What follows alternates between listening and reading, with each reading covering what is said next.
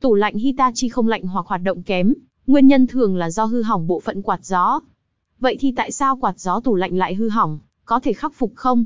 Nếu bạn đang đau đầu với vấn đề này, thì hãy theo dõi ngay cách tháo quạt gió tủ lạnh Hitachi dưới đây.